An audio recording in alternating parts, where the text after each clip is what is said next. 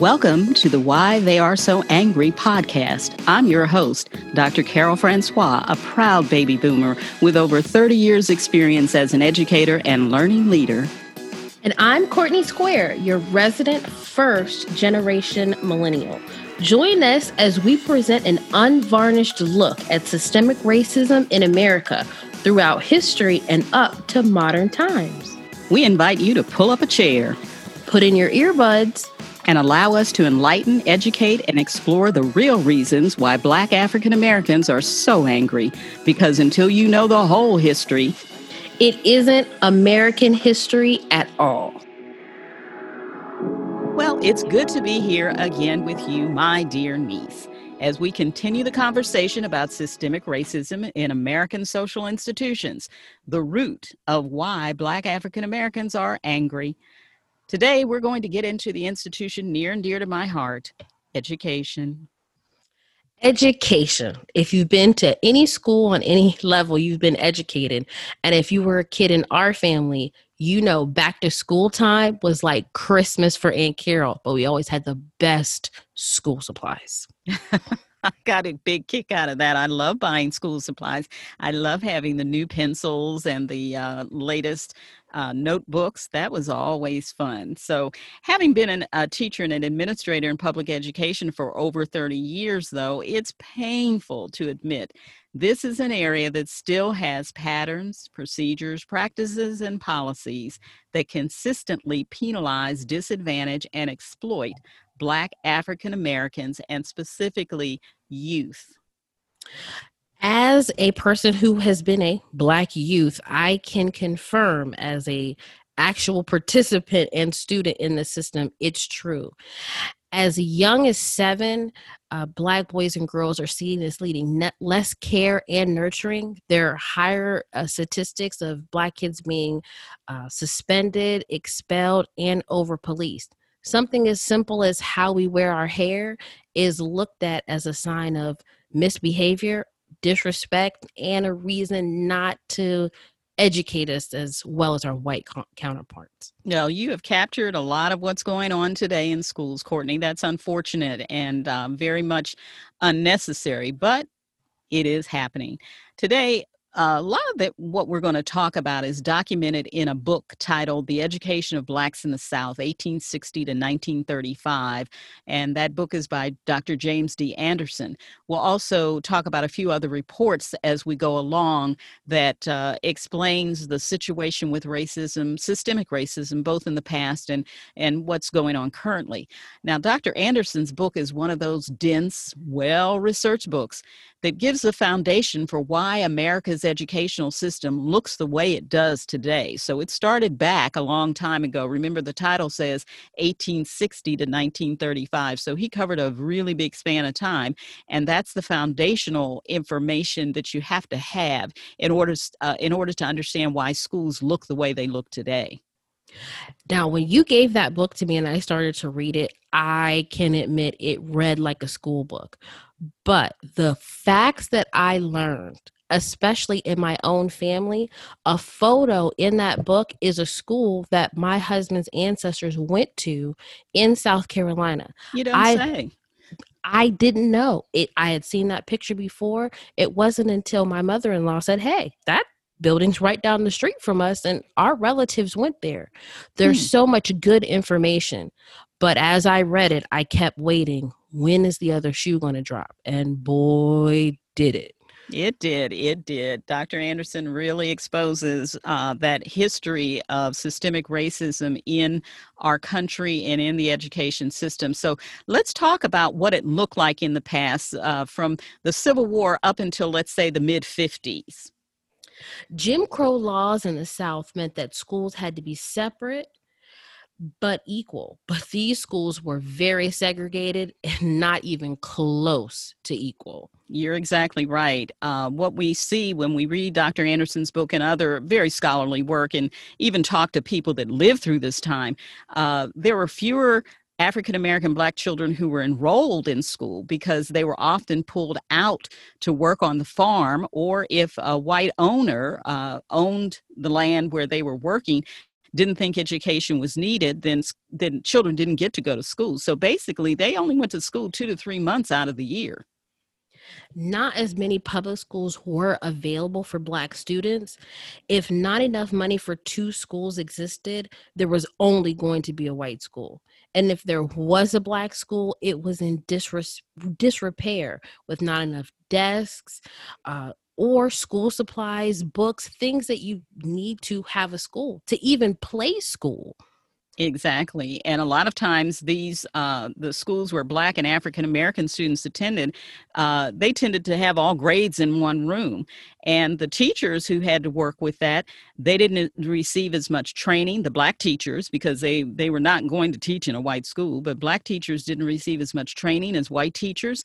And their salaries were always less than white teachers. So that made it hard to find people to go into teaching um, and and that was unfortunate. I did find out after reading this book or uh, talking to my dad when he was still alive that um, my grandmother, which would be, would be your great grandmother, and um, two of his aunts and an uncle had been teachers uh, during this time, uh, the the late 1800s, the early 20s and 30s. So I guess um, education is in my DNA. But be that as it may, they were teaching during a time that schools were segregated and not equal, as you said. Tell us a little bit about the books. If they had books, they were hand me downs for white schools with large chunks missing. Why would you want to take part out of a school book? Is there a reason for that? Oh, oh, absolutely. The historian Carter G. Woodson talked about the limits white leaders put on what children could be taught. For example, they didn't want children exposed to ideas like equality and freedom. So some children in Southern schools were not allowed to use books that included, get this, the Declaration of Independence or the US Constitution, because if they saw those documents, they would confirm they were being denied the rights due to all citizens. Um, now, things were a bit better for Black children in the North who were going to school since there were not as many instances of such blatant racial divides as Jim Crow. But that didn't mean Black children were getting better or equitable education. But in the South, it was very bad. So, being the history nerd that you are, I'm sure you have a true story about systemic racism from the past as relates to education. Is that true? It is true. Now, uh, we often use social media, so I know many of us have seen a picture of a gentleman sitting in a classroom, a, a lecture hall by himself. And there may be a little blurred, but I'm going to tell you the story of how that man got to that desk. His name was Dr. George McLaurin. He was born on September 18th, 1887. Now, Dr. McLaurin was not your normal fresh faced uh, college co. When hmm. this picture was taken, he was 61 years old. He had already been a college professor at Langston University. He had received a master's degree already from the University of Kansas, and all of his children had already obtained master's degrees as well. But there was something about Dr. McLaurin that made him a better candidate as a student. So now, was Dr. McLaurin um, asked to desegregate? Is that why he was chosen? What was he up to? Well, he, along with five other people, well educated students, were challenging the state of Oklahoma. They had all applied for uh, acceptance at Oklahoma University, but were denied. Now, one person that I do want to shine a light on who a lot of times doesn't get credit in this story is a lady by the name of Ida Louise, Ida Louise Sipuel. And she is a well known civil rights leader uh, in the Kansas City area as well as Oklahoma. She was the first person to apply and be a part of this group of five, but she did not attend Oklahoma University until 1949, which was a year after uh, Dr. McLaurin. Now, the reason why Dr. McLaurin was so special is because of his age. And it wasn't that he was an older person needing a new degree. The fear of white educators and white parents at Oklahoma University is that if black males, you know, the guys that play college football, if black males went to white universities. And you they, mean like young black males, not just young. White. Well, they were afraid of all of them, but the young ones especially. Okay if they went to college, their sole purpose would be to either have sexual relations or assault white female students. So, to protect the students on campus, black people were not allowed, especially not black men, on campus. But with Dr. McLaurin being married, already having a master's degree, and being 61, I guess they weren't so afraid of him. So he was going to try to break that racial barrier at the University of Oklahoma. And the reason he was chosen was he didn't seem as threatening. Exactly. Now, again, he is credited with being the first Black student admitted, but he was a part of a group of five. Now, the NAACP uh, use their famous lawyer, Thurgood Marshall, who we all know as Chief uh, Supreme Court Justice Thurgood Marshall, and Oklahoma City Attorney Amos T. Hall. They cited Plessy versus Ferguson, which is also known as separate but equal.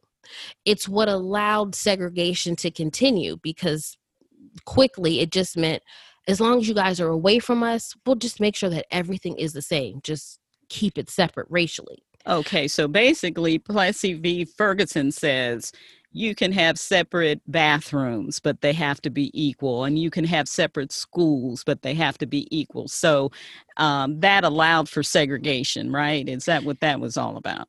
On paper it allowed for it but the conditions were rarely equal mm. now the argument uh, at the time attorney marshall and attorney hall stated is well oklahoma did not have a separate law school for african americans so by law oklahoma university had to admit black students into their law school. Oh, so basically they were not they were in violation of Plessy v. Ferguson because there should have been a law school for black students, right? Correct. Now there was a quick quick kind of three card money deal where they tried to make a law school, but it was not adequate for someone of Dr. McLaurin's educational status. Remember, he was already a college professor who held a master's degree. So OU, Oklahoma University, had to give in. Now, to comply with the state separation laws, the president of the university arranged that Dr. McLaurin's classes had to be held in a classroom, but in an ante room. So, kind of a room off in a way. So, when you see that picture of him uh, on the internet where he's kind of tucked away and nobody's paying attention to him, that was put there by the president of the university. By sitting in a side room away from white students, he could attend classes, but they could still keep him segregated.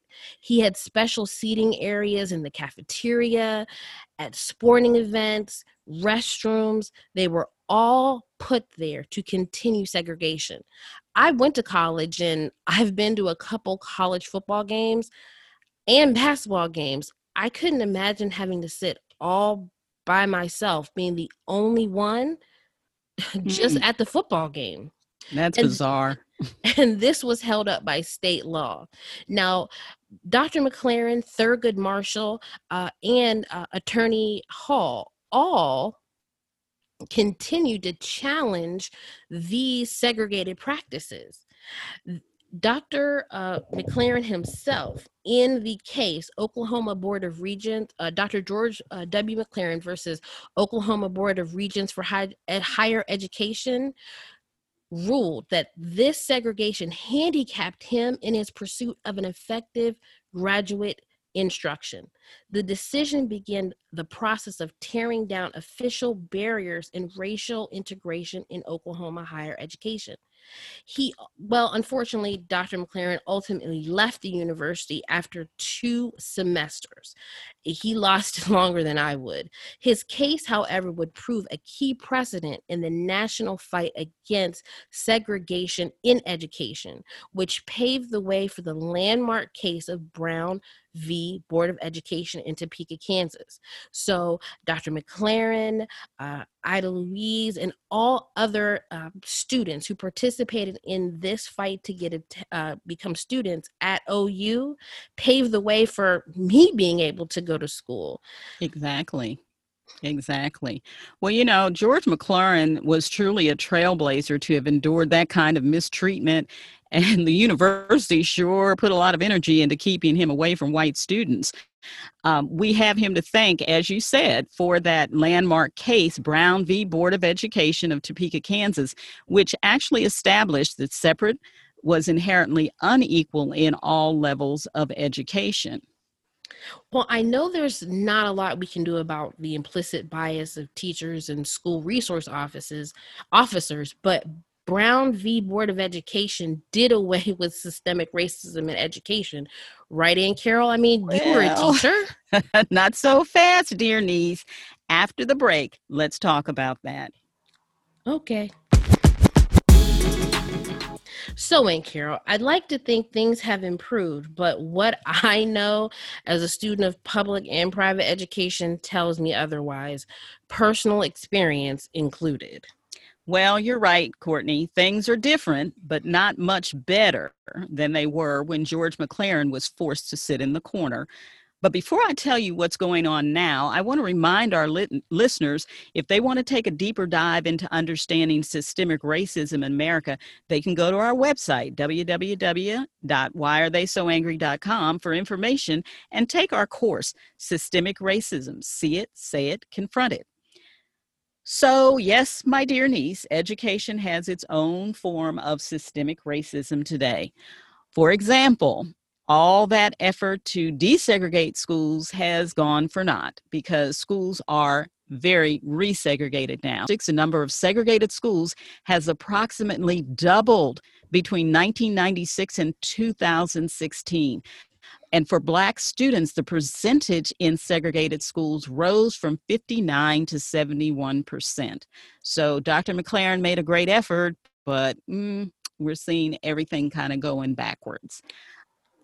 Uh, schools which are uh, predominantly Black African American students also lack the kind of services that you would expect any school to have. For example, the ACLU reports that approximately 1.7 million students attend schools with police officers, but no counselors. 3 million students attend schools with police, but no nurses. 6 million students attend schools with police, but no psychologists and 10 million students attend schools with police but no social workers. And speaking of police in schools, some say this contributes to the school to prison pipeline. According to the U.S. Department of Education uh, Office for Civil Rights, Black, Hispanic male, and American Indian students face higher rates of school disciplinary consequences, as such as suspension and expulsion, than white students. They're subject to more interactions with police in schools and in the form of contraband sweeps, interrogations, physical restraints, and arrest.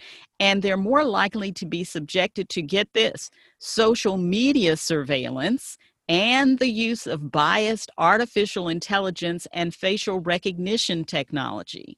Hmm. So that kind of sounds like they're prepping black and brown students to be used to being institutionalized. Am I being Okay, I didn't want to sound like a conspiracy theorist, and I watched Black Mirror on Netflix, but that's kind of scary. It is very scary. It is very scary. You may have heard the uh, case reported back in June of this year about a 15 year old high school uh, girl in Michigan who was actually incarcerated during the coronavirus pandemic when a judge review, reviewed her case and felt that not completing her schoolwork violated her probation, and so she was sent to juvenile detention as a result. Um, kind of crazy. But what's really saddening is Black students are much more likely to be suspended from, listen to this, preschool much more likely to be suspended from school than white students. They make up 18% of all preschoolers, but represent 50% of all preschool suspensions. Preschool? Now, preschool. I have. I have another aunt who works for Head Start. I mean, kids, little kids terrify me, but I don't think they need to be suspended. But I was also reading articles where black girls are often uh, seen as angry. Uh, their hairstyles are more likely to get them in trouble. And a young scholar from Texas who was on the honor roll was told if he didn't cut his dreadlocks, he couldn't walk at commencement. Mm-hmm. Mm-hmm. Right. So now you're getting the drift. It's alive and it's functioning in education. Now, think back, we talked about how during the Jim Crow era, there were funding inequities and facility inequities. But let me tell you about right now. Recently, the U.S. Government Accountability Office released a report that estimated that more than half of the nation's public school districts needed to update or entirely replace systems like heating, air conditioning, or plumbing. And many of these districts are concentrated in high poverty areas. And guess who probably lives in those high poverty areas? Black African American students. Wow. Now, remember when we talked in our last episode about how redlining kept affordable mortgages and home improvement loans out of predominantly Black neighborhoods? Well, that's all related to poor school funding for buildings and repairs. This is how it works. Since property taxes pay for public schools, lack of home ownership and lower property values contribute to poorer or underfunded schools. So it's all related, it's all intertwined. If you don't have high property values, there's nothing to tax or it's taxed at a very low rate. And those taxes, fewer tax dollars going into the coffers, means less money for building nicer schools or repairing the schools that already exist. So, one last piece of um, uh, information from a study. According to reports from the Education Trust, Black African American students have fewer opportunities to take rigorous coursework or enroll in advanced placement and advanced classes. These are entry points to college admission and eventually to better paying jobs. Now, as I recall, Courtney, you went to a suburban high school. Did you have a problem getting access to higher level courses and AP classes? I did not, but uh, even though I didn't, there were several instances where I got the look of I didn't belong. There I did you go. I did speech and debate in schools. But when it came to certain instances, I was always seen as the one who started the issue. Yeah, sometimes that's the case. And I understand when you were on the debate team, you had some unhappy experiences during that time. I did.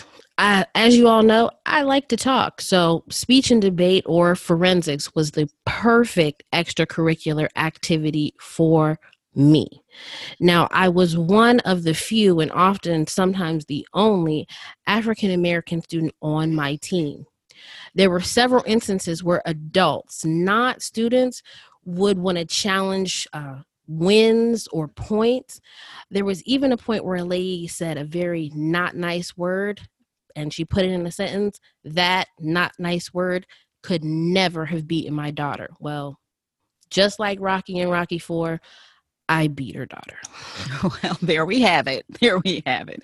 Well, Courtney, it's still an uphill battle to get equity in education today. And since you can see it's systemic racism that is at the root of the problem, and how we eliminate that is by taking a look and going back to some of the areas that I just talked about, we need to ensure that schools, all schools, public schools, have adequate funding, that they have teachers who are well trained and, and excited and wanting to be in the schools where they are teaching. Uh, we need teachers and leaders who are experienced at what they do to be the mentors and the leaders in the schools that where they are. We also need to make sure that we're taking a look at policies and procedures and ensuring that they are not disadvantaging young people because how we get our start in life determines many times the path that we're going to follow and where we may end up. So that's the story. Systemic racism, it's in education, and it's our job to root it out. So that's it for this story. Where else can people get some more information about the topic we just finished discussing? Well, they can find us on www.whyaretheysoangry.com, which is our website where you can take our online course, Systemic Racism, See It, Say It, Confront It. You can also find us on Twitter at WATSA underscore online and Instagram at Why Are They So Angry? All spelled out. And Carol, you are absolutely right. Growing up in our family, you instilled in all the kids a love of education. Grandma and grandpa and aunts and uncles instilled in us a love of reading. But a lot of kids get that spark from school. So we have to make sure that Black African American students are getting an equal opportunity. So I hope everyone learned something and is going to do something after hearing us today. I couldn't agree more. Now, the next time we chat, dear niece, we'll delve into systemic racism in the judicial system. Now, that includes law enforcement, prisons, courts, all of the pieces that make up the judicial system of this country. And um, it's going to be quite an episode, I can promise you. Well, with everything going on today, I am sure it is going to be one of our heavier episodes. But it doesn't mean we shouldn't talk about it.